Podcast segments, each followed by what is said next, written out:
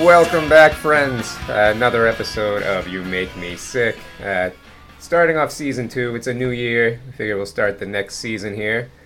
Gonna be talking today about a nasty little bug called tuberculosis. This is actually a request from one of our friends uh, for the program, and a good friend of mine, Hillary. Thank you, Hillary, for giving me an email and just kind of requesting this. Uh, TB, pretty well known uh, disease. We'll talk about all different aspects of it, uh, and I'll even mention some uh, some notable people who have either, either died or had TB. Uh, not going to start off with any kind of a monkeypox up, pox update. Uh, if you want to check the status of monkeypox right now, uh, you can still check the CDC and the WHO. Kind of leveled off and actually going down. Cases are going down. It's just uh, you know better better vaccines. Well, not even vaccines, but the vaccines getting out there to people, people being more aware of what's causing it and spreading it. But uh, so from now on, going forward, if there's anything new or interesting in the infectious disease world, I'll probably bring it up at the beginning. Uh, I knew there's new new talk of a, another uh, variant of COVID, but there's going to be a new variant from now and forever, and uh, they'll probably all continue to evade uh, vaccines because we're just far behind on vaccines. I'm not even going to get into it. Anyway, uh, I do ask for some patience. I'm actually getting over uh, an illness myself, uh, presumptive uh, influenza.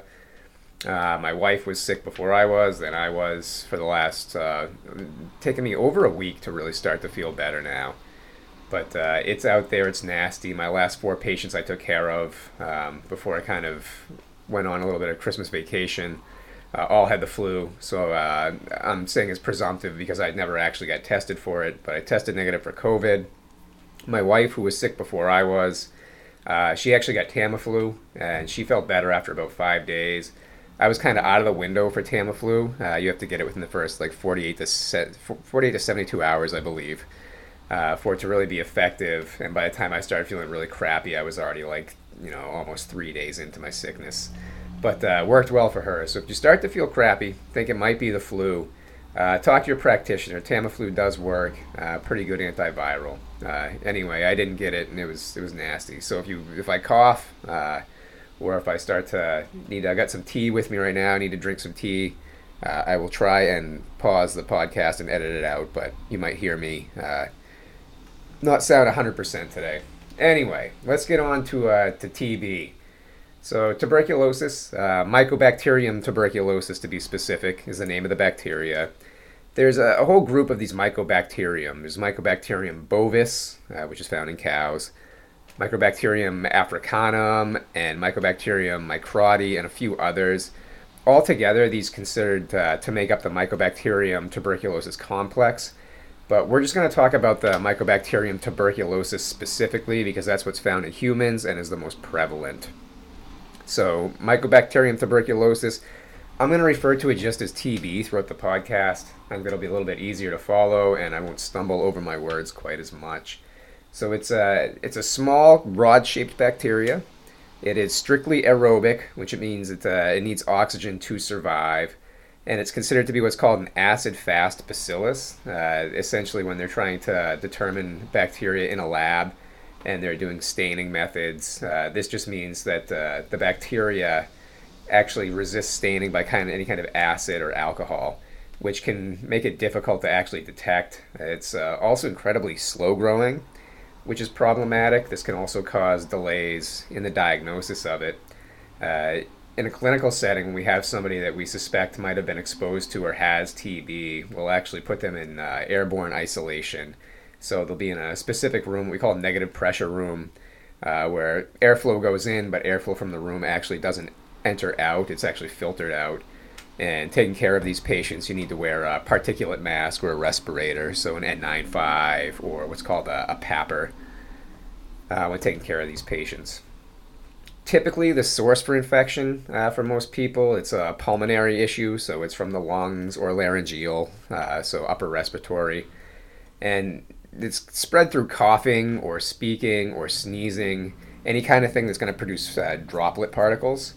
Uh, it's contagious, but not as contagious as something like the flu. Definitely not as contagious as something like COVID or other viruses. Uh, in most cases, you have to spend a prolonged period of time, usually up to several hours, in close contact with somebody to actually get infected yourself. Uh, this is happens a lot with family members who live together. That's why you'll see uh, TB spread throughout the households a lot because people don't even know they have it but are spreading it to each other. But if you're sitting next to somebody on a bus or you're in an elevator, even for a short period of time, even if they cough near you or on you, the odds of getting tuberculosis are probably pretty low. Uh, everyone who has TB also isn't infectious. I'll talk in a few minutes about latent TB. Uh, most children who have tuberculosis aren't uh, infectious either. Just the mechanics of children, their ability to cough and uh, produce the secretions that cause it, usually doesn't cause enough of the bacteria to be expelled to actually cause any kind of infection. And there's also something called extrapulmonary TB. This is where you can actually have a tuberculosis infection somewhere else in and around the body, uh, not in the lungs though. And this usually isn't infectious either. For most people, even if you're exposed to it, uh, your immune system can actually destroy the bacteria. Uh, for those people who are exposed to it and do end up with an infection, uh, there is something called latent TB. Uh, latent TB is when you don't have any symptoms from it. Uh, it's not contagious at this point. It can be dormant in the body. Uh, there is a large global prevalence of latent TB, but it's unknown exactly how many people have it. But the WHO does estimate that about one quarter of the world population has latent TB. Uh, most of this is going to be in third world countries, uh, underdeveloped countries. Uh, in more modern countries, we actually do a pretty good job of being able to contain and treat TB. The, uh, the actual infection, though, uh, once you actually are infected with it, uh, if you are going to have an active TB, usually starts within weeks or months. with latent TB, it can not show itself for a couple of years up to about 10% of people who have latent TB actually develop active TB, but this is usually years after the initial infection. So, not a huge amount of people who have the latent TB will actually become uh, contagious with active tuberculosis. Uh, this can actually be affected if you have somebody who's immunocompromised, uh, if you have somebody who is receiving chemotherapy, uh, steroids, other drugs that are going to affect your immune system, and you have a latent tuberculosis this can actually cause the active tuberculosis to, to kind of show its ugly head. There are high risk populations as well for tuberculosis, um, kind of getting just covering all our bases here with those who might be a little more susceptible. People who actually come from or live in uh, a country that has a high incidence of tuberculosis obviously will be at higher risk. Anybody who's been in close contact with somebody who has TB, um, people who live in crowded conditions. As I mentioned before, anything that weakens your immune system. So that includes anything that's autoimmune or uh, or even drugs that are given to you to treat uh, different ailments.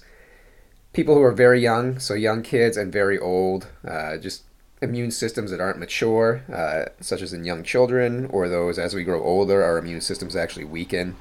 Uh, we don't create quite the amount of immune cells that we did when we were younger those people are also just a little more susceptible to getting TB.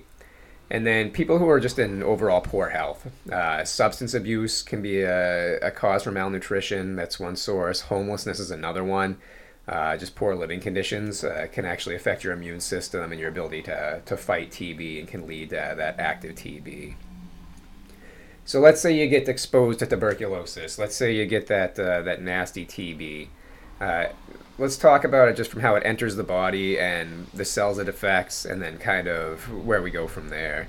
So typically, you're going to get it through the respiratory system. Uh, you're going to enter into your airway as an aerosol droplet. The first contact that the body actually has once it recognizes it is with the macrophages, which are they're a type of white blood cell help to fight infection. Uh, it can also be ingested into alveolar epithelial tissue, so in the lungs. Um, this cell type is actually found in a lot larger numbers than macrophages uh, in the lung, and tuberculosis loves to infect and grow in that type of tissue. Uh, after the transmission, the TB kind of grows slowly. Uh, like I said before, it's it's not a fast-growing bacteria. In most cases, the alveoli of the lungs, this is what's called the primary focus, are the first thing affected.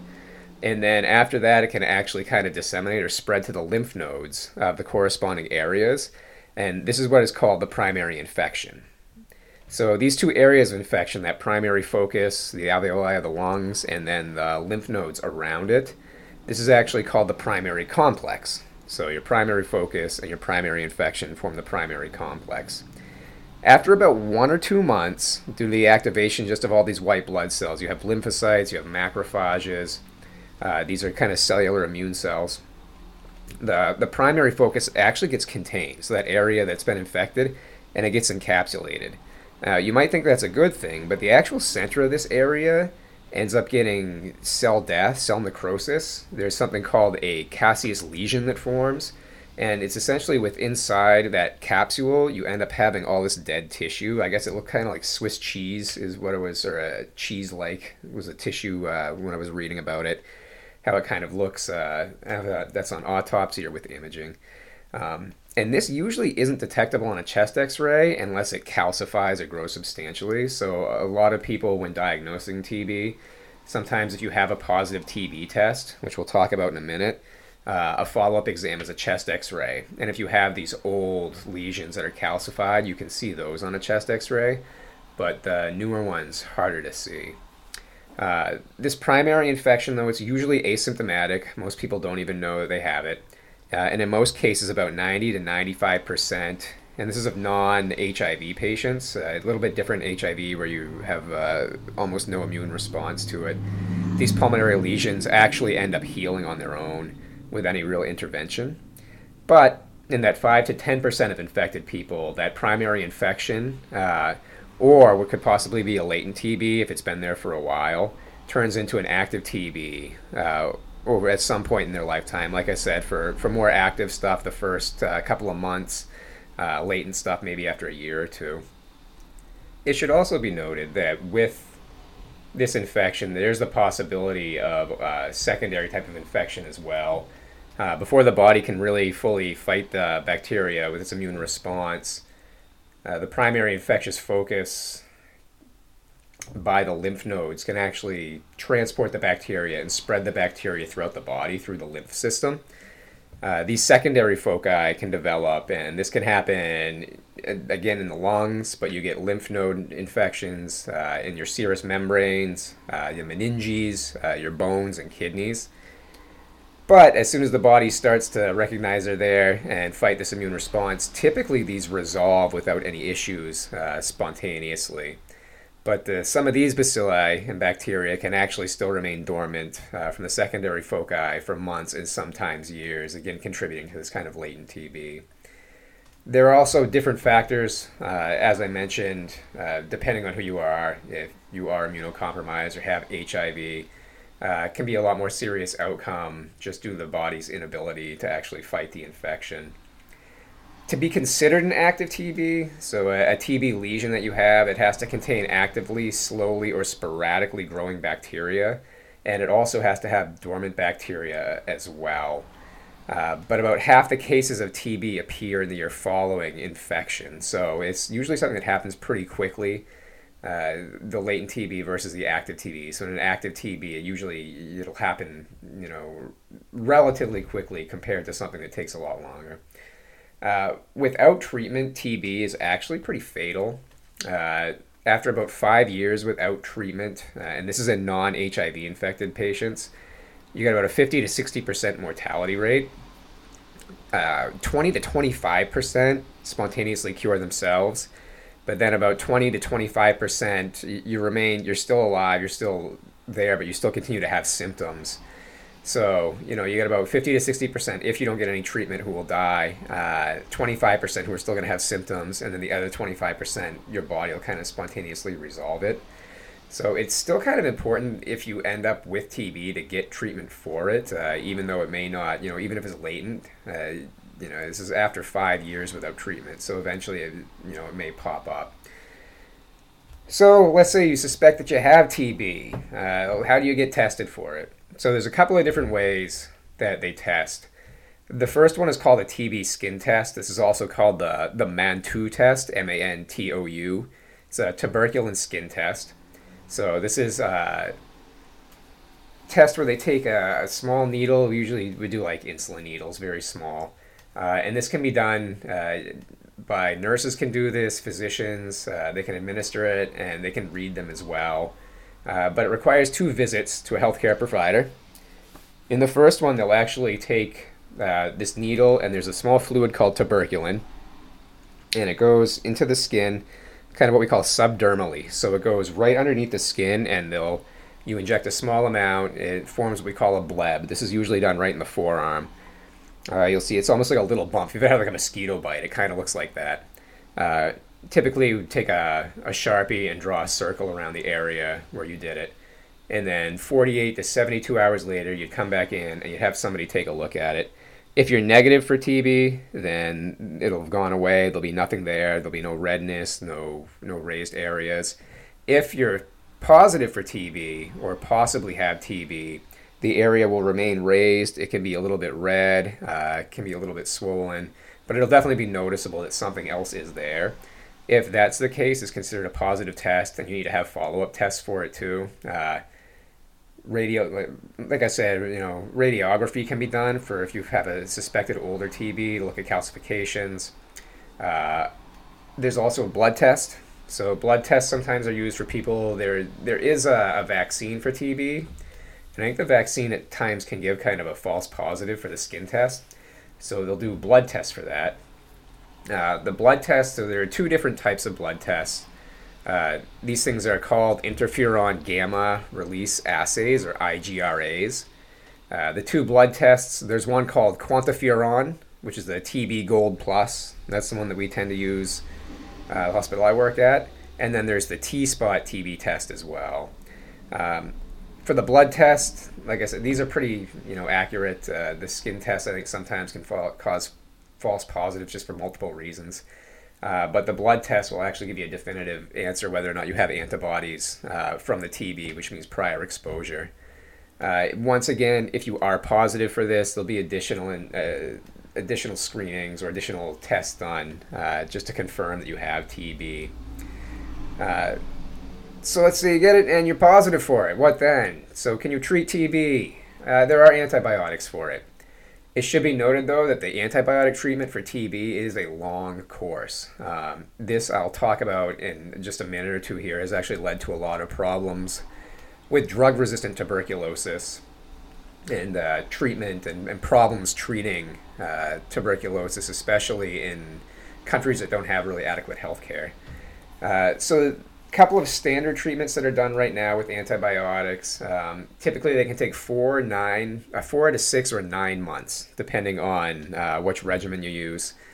Uh, there's a four month, which is uh, rifapentine and moxifloxacillin. Those are a couple antibiotics. Um, that is a treatment uh, that is used over four months. And then there's a six to nine month course, which is uh, the RI, the RIPE TB, RIPE. That's rifampin isoniazid, pyrazinamide, and ethambutol, four different medications you have to take. Uh, this one is a long one. So essentially, you have an intensive phase of about two months where you're taking these, and then you have your continuation phase, which can last four to seven months uh, of treatment. So it really is a long time. You have to make sure you continue to take these. Uh, like I said, TB it can spread, you know, different places, and it's hard to get to.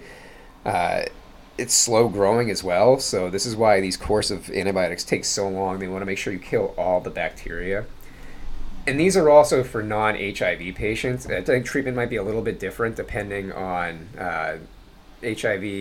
Like if you're on your antiretrovirals, and I'm not sure with medication uh, interactions. Uh, something I didn't research too too much, but I think there may be just a little bit different treatment for HIV patients as well. But so long course of antibiotics uh, in the United States, you know, most people should be able to adhere to that. We have them readily available. Uh, pretty good healthcare here.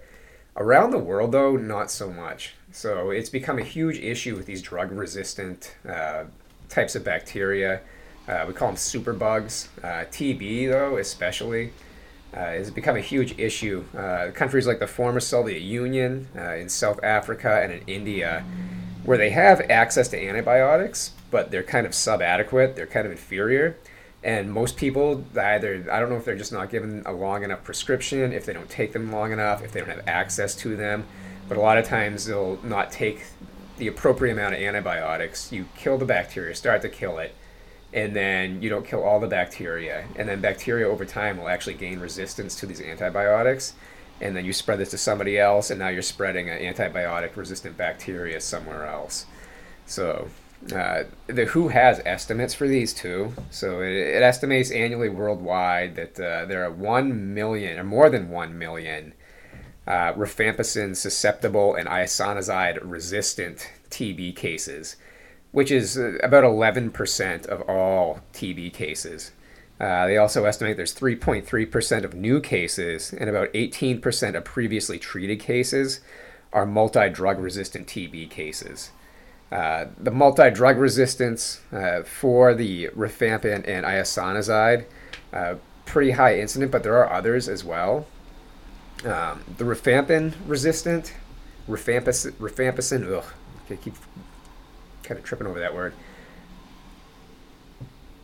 represents about uh, 465,000 cases, which contributes to about 182,000 deaths each year. Uh, what's interesting is that in Eastern Europe and Central Asia, the TB incidence is lower, so you have fewer people that have it, but they have up to 30% and of all new and 65% of retreated cases that have drug resistance. So you have far more drug resistance in these countries uh, that have access to these drugs. You have fewer cases of TB, but more drug resistance. Whereas conversely to that, in China and in India, where you actually have a low proportion of drug resistance, you have a, a much higher representation of TB. You got about 41% of uh, global drug resistant cases in those countries. So smaller drug resistance, more TB. Conversely, you have larger drug resistance but fewer cases uh, somewhere like uh, Eastern Europe and Central Asia. Uh, in Africa, there's actually there's not a lot of data to tell us what they have for multi-drug resistance because the healthcare is so poor there. Uh, but there, it's suspected that it's actually pretty high. Uh, thankfully, there are ways to treat the multi-drug resistant TB. Uh, there are, I think there are four or five different levels of treatment, and each level of treatment becomes a little more aggressive and a little more dangerous as well, just because of the types of drugs that are being used. I'm probably not going to go through all of these. There are a lot of them, but uh, I will name some of the medications. So fluor- fluorochloroquines, like levofloxacin and moxifloxacin, which is used here, um, bedaquiline, uh, clofazimine, I'm sure, clofazimine. I'm, i know I'm going to butcher some of these, um, which is great as a medical professional. Uh, let's see. We mentioned ethambutol, which I guess you need vision monitoring if you're going to be requiring, or is required if you're going to be administering uh, for more than two months. Uh, carbapenems, like meropenem, um, these are ones that shouldn't be should be administered under the you know guidance of a healthcare professional, at least for the first or two, excuse me, administrations because there are reactions that people have to them. Uh, amoxicillin, uh, aminoglycosides. Uh, let's see. Although kanamycin and capreomycin are no longer recommended um, because their use was associated with higher rates of uh, treatment failure and death. Uh, let's see, thionamides, these can be used. Anyway, long, long list of, uh, there are drugs that are available um, for these drug resistant tuberculosis. The problem is, uh, like I said, if you don't have the the adequate amount to give or you don't have somebody taking them for the adequate amount of time, you're just going to continue to create more and more of these superbugs that become resistant to more and more medications. And it's an issue that we see, even in the United States, where we have really good healthcare, we're still seeing it a lot, which is why uh, recently, in the last, I don't know, 10 years or so, probably even less than that, maybe five years, uh, there's been a real attempt to try and not prescribe antibiotics unless you know 100% that there's a bacterial infection, and then you try to specify what that bacterial infection is so that you're not uh, giving bacteria an upper hand and trying to create these superbugs. Uh, eventually, I want to have I want to talk to somebody about superbugs, whether it's a, a pharmacist or one of the physicians that I work with, because it's actually pretty interesting and kind of scary uh, when you think about you know not being able to treat uh, some kind of bacteria because we don't have the antibiotics for it anymore because it's gained resistance. So, Anyway, that's kind of the treatment aspect of it. So let's talk a little bit about the history of tuberculosis. Like, how far back does TB go? Did anybody want to guess? Somebody take a guess while I take a little sip of tea here. 2,000 years? Did you say 2,000? Yeah. How about, uh, let's see. Evidence of TB can be found dating back about 4,000 years. May have been around even longer than that. Uh, but there is evidence in bones uh, dating back about 4,000 years ago. Uh, these tubercular deformities, they were found in ancient Egypt, uh, and I guess found quite a bit. So it seems like it was, you know, it's fairly common uh, in that population. There were also uh, very similar deformities that were found at Neolithic sites in Italy, Denmark, and even in uh, countries in the Middle East. So TB traveled well throughout the world uh, as long as you know 4,000 years ago. So you might ask yourself, where did tuberculosis come from? Was it some kind of alien bacteria that was carried here on a meteorite? Probably not. Uh, the origin of TB, it's kind of been the subject of a lot of recent investigation, uh, and it was thought to initially be found in soil and then species uh, you know that I mentioned at the top of the program here, they evolved to end up being able to live in mammals. So it was actually thought once that uh, Mycobacterium bovis, which causes the TB-like disease in cows, was actually zoonotically spread uh, to humans. But it looks like with genetic research, they've kind of figured that they have two different lineages. So it seems like it kind of started in the dirt and then uh, infected humans from there a long time ago. Uh, Going back as far as the 7th century BC, uh, there are Assyrian clay tablets which describe patients coughing blood. So, possibly as far back as 7 BC, there was some kind of uh, uh, at least possible indication that tuberculosis existed. Uh, but going back even like the earliest days of medicine, so practitioners have been trying to find the origins of TB. Hippocrates, which is 5th century BC, so a long time, kind of the father of medicine, we take the Hippocratic Oath, and it's named after old Hippocrates here. He actually wrote of patients with consumption, which is another name for tuberculosis, uh, which is a wasting away that was associated with chest pain and coughing, uh, frequently had blood in the sputum. In the 4th century BC, Aristotle kind of stressed the contagious nature of this disease, of consumption, of tuberculosis. Uh, as did Galen, who was uh, another uh, great Roman physician. That was in the second century AD. So even going back that far, they kind of there was an idea that this was a really contagious, kind of nasty disease. Uh, so how did it get where you know? How did it get to these areas? Like I said, it was found in the Middle East. It was found in Egypt. It was all over Europe. So it was actually thought that it was probably introduced uh, by migration of Indo Europeans who spread the disease through Europe and Asia, just with migrations to these regions. And then obviously, once you have the Silk Road that opens up, it was just causation for spread. And then obviously, I'll talk about in a little bit here, just the spread to the New World once people started traveling more. Uh, so if you jump ahead uh, many centuries, uh, excuse me. So Europe, uh, Europe had a population explosion in the second millennium AD. You had growth of these large urban centers. You know, you had Paris and London, uh, all through Europe, and they became the epicenters for a lot of TB epidemics, uh, especially starting in the 16th and 17th centuries. Uh, in the 17th century, in southern Europe, there was still this belief that TB was really caused by contagious uh, spread human to human. Conversely, though, there were doctors and there were medical pundits in some of the northern European areas that favored this uh, constitutional or hereditary cause of the disease. And they went back and forth for quite a while, a couple of centuries, kind of arguing uh, how it was caused. Was it caused by somebody who is, is born with this genetic disorder and they end up getting TB? Is it caused by the spread? And there were arguments for both sides. Uh, it, it was believed that that southern theory of it being a contagion wasn't really rigorously proven. Uh, they couldn't explain why some people in urban settings would get sick with tuberculosis while the same person who lived next door wouldn't have it.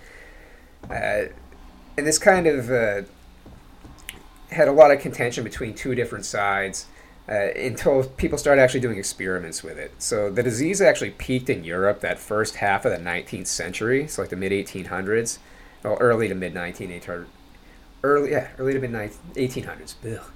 And then uh, at that time, it was kind of estimated that about one quarter of Europeans had died of tuberculosis or were dying from it.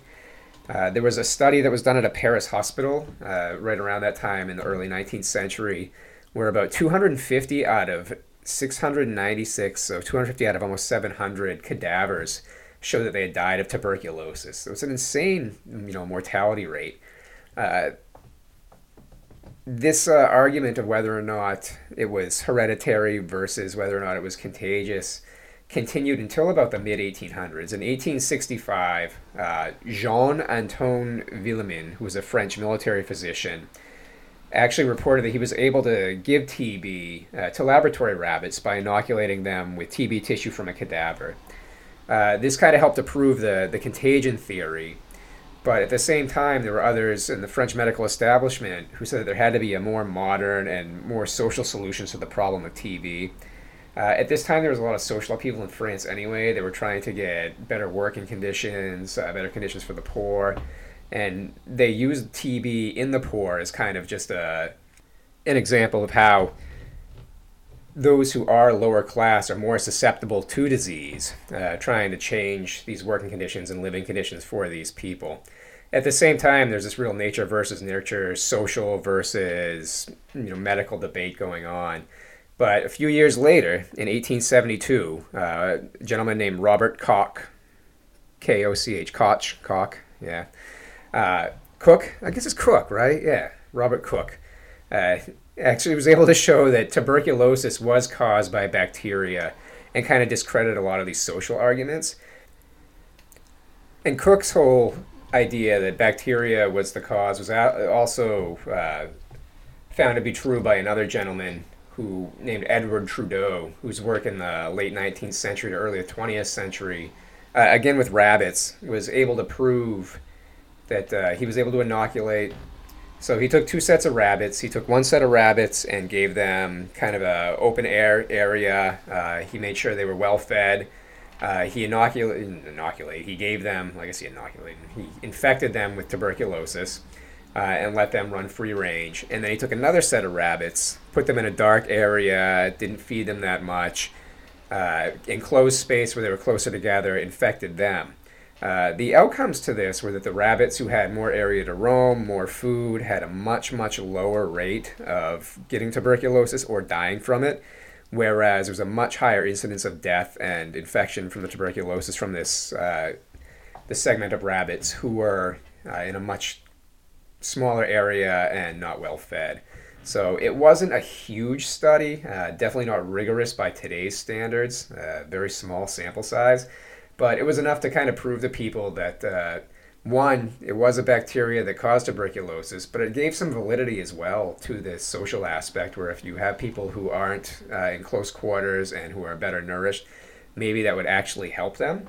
Uh, and this kind of gave uh, birth to the whole sanitarium movement uh, for people who had tuberculosis in the late 1800s, uh, all the way up into the earliest 20th century. Uh, which kind of brings me to so Trudeau was he actually had a, a, sanitarium here in the United States. Um, this was going on in Europe, but in the New World, uh, about the same time, you had this huge influx of European immigrants, uh, and they kind of brought all kinds of fun diseases with them, including tuberculosis. Uh, never got to be as bad as in Europe with the mortality rates, but you still had large urban areas, uh, Boston, New York. The TB death rates uh, were about six to seven per thousand people in 1800, which was pretty high. Uh, and then uh, they did decline a bit to about four per 1,000 people, you know, the late 1800s. Uh, but still, a lot of people, a lot of immigrants, kind of brought that disease with them, uh, just into the New World, especially these uh, these urban centers. What did help though was, you know, after the turn of the century here, like early 1900s, you started seeing uh, more public health, more just cleaner drinking water, more sanitation. Uh, and these public health measures actually played a, a, huge part just in the declining mortality rates as well as the spread of tuberculosis. The, uh, the creation of a vaccine also helped. Uh, it was actually created from the it's a bovine vaccine, uh, as well as the discovery of antibiotics. That was kind of the big one uh, in the 1940s and 1950s.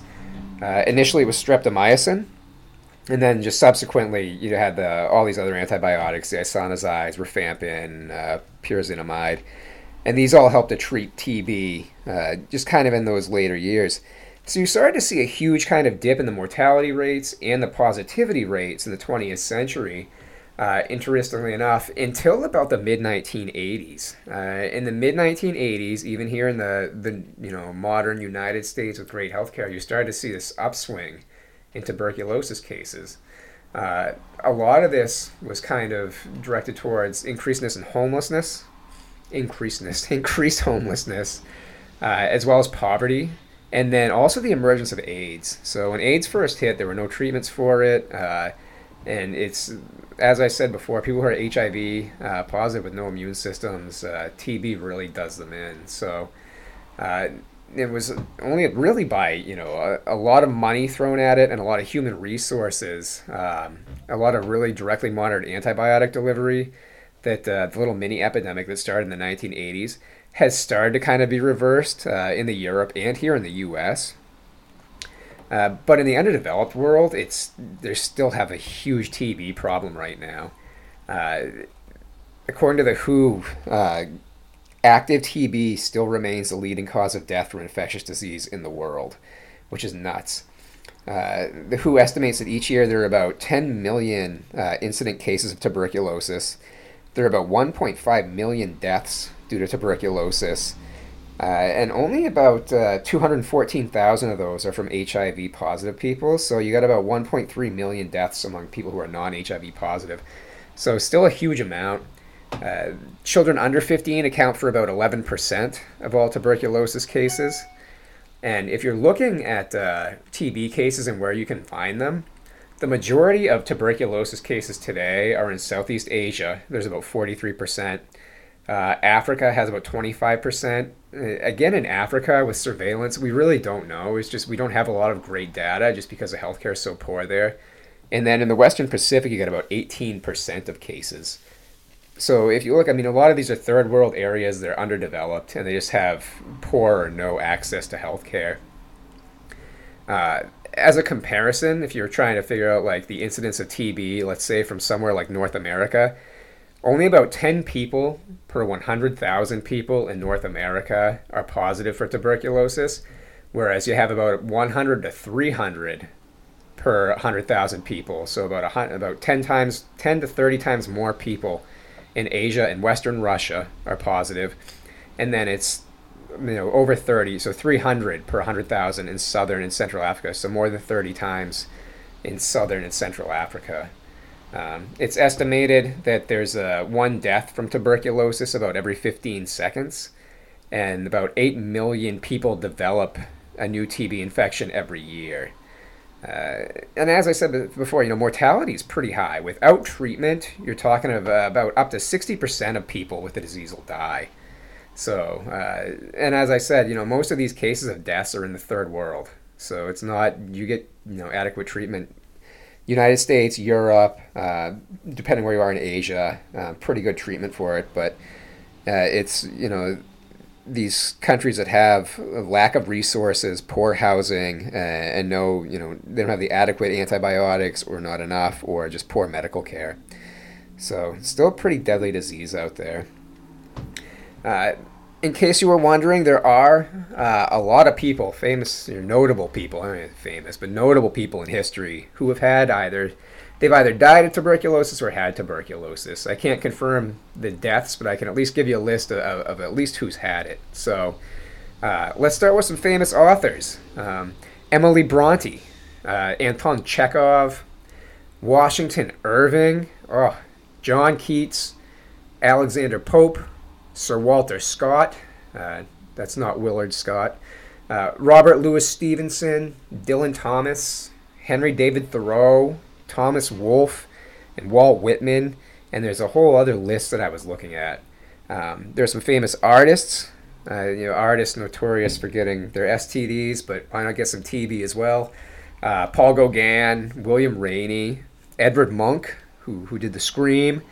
Uh, a lot of musicians have had it as well, uh, going back classical style. We got Frederick Chopin, uh, Stephen Foster, uh, Niccolo Paganini, uh, Igor Stravinsky, and then even some modern musicians, which I was kind of surprised at. Uh, Ringo Starr has had tuberculosis. Uh, Cat Stevens, his name is Yusuf Islam now. Tom Jones, sex bomb Tom Jones, had tuberculosis. And then uh, country legend Jimmie Rodgers as well. So, uh, and then kind of cruising down the list, there's actually, you know, notable uh, politicians and a few other famous people, some actors. Uh, Andrew Jackson had tuberculosis. James Monroe, Napoleon II of France, uh, Eleanor Roosevelt had TB, Nelson Mandela had TB, Tad Lincoln, who was uh, Abe's eldest son, he actually died of tuberculosis when he was 18. Uh, W.C. Fields, famous uh, actor and comedian from the, God, 1930s and 40s probably. Uh, and uh, of course, uh, John Doc Holliday I'm your Huckleberry. from Tombstone fame uh, was also uh, someone notably who had tuberculosis. So it was something that affected a lot of people, all different lifestyles. Um, you know, rich to poor didn't matter. Um, like I said, not all these people died of tuberculosis, but uh, they were at least diagnosed with it, which kind of speaks to the amount of people that, that can be affected by it. So. So that's kind of TB in a nutshell. Now that we've discussed all the fun facts of TB and what it is and how to treat it and where you get it, uh, let's talk about our death count. This is going to be a big one, people. Like I said, TB kills about 1.5 million people per year. Um, if we trace that back, uh, I'm going to go back. So, you know, the Assyrian records were 7,000 BC, right? I think. Is that what it was? Yeah, anyway, I'm going to go back uh, 4000 BC. Uh, we'll multiply that 1.5 million by uh, that's 6022 years, and we get a total of 9 billion and 33 million deaths from it. So, as we like to do here, we like to take the uh, we like to try and reach the moon, the Empire State Building, or wrap our dead around the Earth. So let's stack our dead. The average height five feet five inches tall. Uh, we'll multiply that um, by our 9 billion and 33 million deaths, and we get uh, a total of 48 billion 928 million 750,000 feet. Uh, that equals about 9 million 266,808 miles. So that is a stack of dead people right there. And Tad Lincoln's in there somewhere. Um, so if we're trying to stack our dead to the moon, the moon is 238,900 miles away. We could actually reach the moon 38.8 times, which is crazy. Uh, if we want to stack our dead, you know, head to toe to reach the top of the Empire State Building, which uh, is 1,455 feet high, we could actually reach the top. What do we got here? 3,362,800 times. That is a lot of Empire State Buildings. And then if we tried to wrap our dead around the Earth, the Earth's circumference, it's uh, 24,901 miles, we could actually wrap the Earth 372 times. So pretty crazy. Uh, it just goes to show. So TB, it's been around for a while. Uh, it's contagious. Interestingly enough, I mean, like I said, 90 to 95 percent of the people who get it, uh, their body will fight it. They'll be asymptomatic and you know never have any issues. But that other five to 10 percent who get it, uh, latent form or active form, if it's not taken care of, like I said, it's about 60%, uh, you know, fatal, 60% mortality rate after five years. So, you know, tuberculosis, and I think a lot of people think that TB doesn't exist anymore today, especially here in the United States. You think about it, and it's something that seems kind of antiquated. It definitely rings back to like the Old West, and people would move out west to relieve their consumption with the dry weather and, and all that. Uh, still a gigantic issue, especially in third world countries, and especially with the drug resistance that uh, is kind of going on these days. So, so that's TB in a nutshell. Uh, I hope you all enjoyed it. Um, glad to be back. I got through that with only coughing once, I think. So, uh, please let me know uh, if you have any questions, any feedback, any requests. Always, I'll take them at you make me sick pod at gmail.com. Uh, as always, I appreciate all my listeners everywhere around the world. Uh, thank you very much. I hope you all had a really good holiday season, good Christmas, Hanukkah, Kwanzaa, uh, whatever else you celebrate, uh, you know, Festivus. Uh, like I said, let me know uh, if there's anything anybody wants to do. I'm not sure what I'm going to do next. Um, I still need to do Q Fever with uh, with my friend Matt, who's had Q Fever. Uh, other than that, eh, anything's on the table. So, uh, as always, hope you're all doing well, uh, and remember to wash your hands.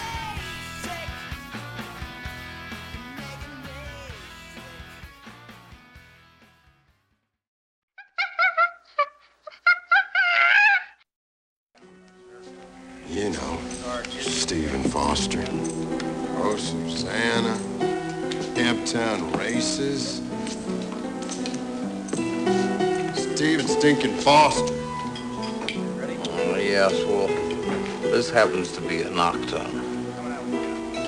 Which? You know, Frederick fucking Chopin. Dang!